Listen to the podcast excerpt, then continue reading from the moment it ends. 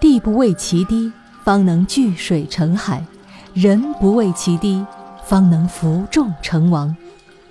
这句话出自《菜根谭》，意思是啊，水往低处流，越低的地方水汇聚的越多，所以海纳百川，有容乃大。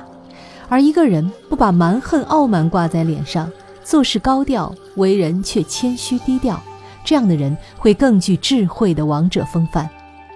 所以啊，聪明的人都懂得示弱，也懂得低调，这样呢才能避免嫉妒与重伤。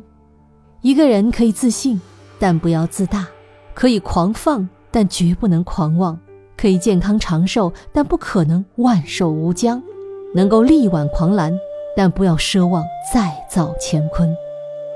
不把自己看得太重，其实是一种修养，一种风度，一种高尚的境界，一种达观的处事态度，是心态上的一种成熟，也是心智上的一种淡泊。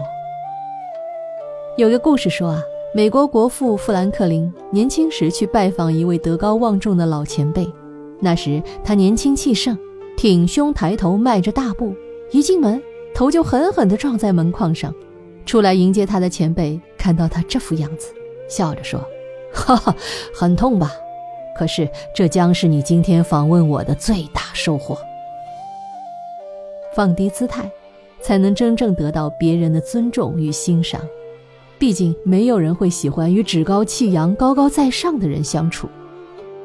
还有一段话说得好：“山不解释自己的高度，并不影响它耸入云端；海不解释它的深度，并不影响它海纳百川；地不解释自己的厚度，但没有谁能取代它作为万物之母的地位。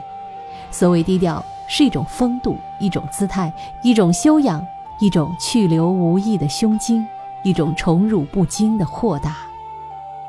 好，一言一世界为您精选古往今来世界各地的名家名言，我们下期见。